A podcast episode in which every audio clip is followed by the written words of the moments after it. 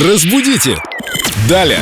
В самом начале хотелось бы поблагодарить наших слушателей, которые задают вопросы Виктории Поляковой ВКонтакте в специальной веточке. И, конечно же, поблагодарить Вику за то, что Вика отвечает на эти вопросы. Спасибо тебе огромное за это. Привет. Привет, Вика. Привет, ребят. Спасибо вам действительно за ваши вопросы. И так нам пишет Александр. Что означает, когда употребляется и откуда пошло выражение «полетит в тартарары»? Что такое тартарары? Да, это где? Тут у меня только одна ассоциация с блюдом тартар.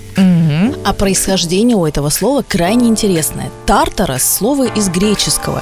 И вообще тартар переводится как бездна, подземное царство Аида. Поэтому, когда мы говорим кому-то отправиться в тартарары, мы желаем ему не самого хорошего, чтобы он провалился, чтобы ему пусто было. И... Как можно такое желать человеку? Ну а вдруг он что-то вот прям плохое сделал? Наступил тебе на белые кеды. Что Ой, это ты ему- ужасно. Что ты ему пожелаешь? А, ну тогда да. Нет, тогда, конечно. Белые кеды это святое. Давайте, да, разделим белые кеды и белые тапочки. И вроде как с вопросом все понятно. Ты прекрасно все объяснила, Вика, спасибо. И спасибо всем, кто задает вопросы ВКонтакте Виктории Поляковой. Разбудите! Далее!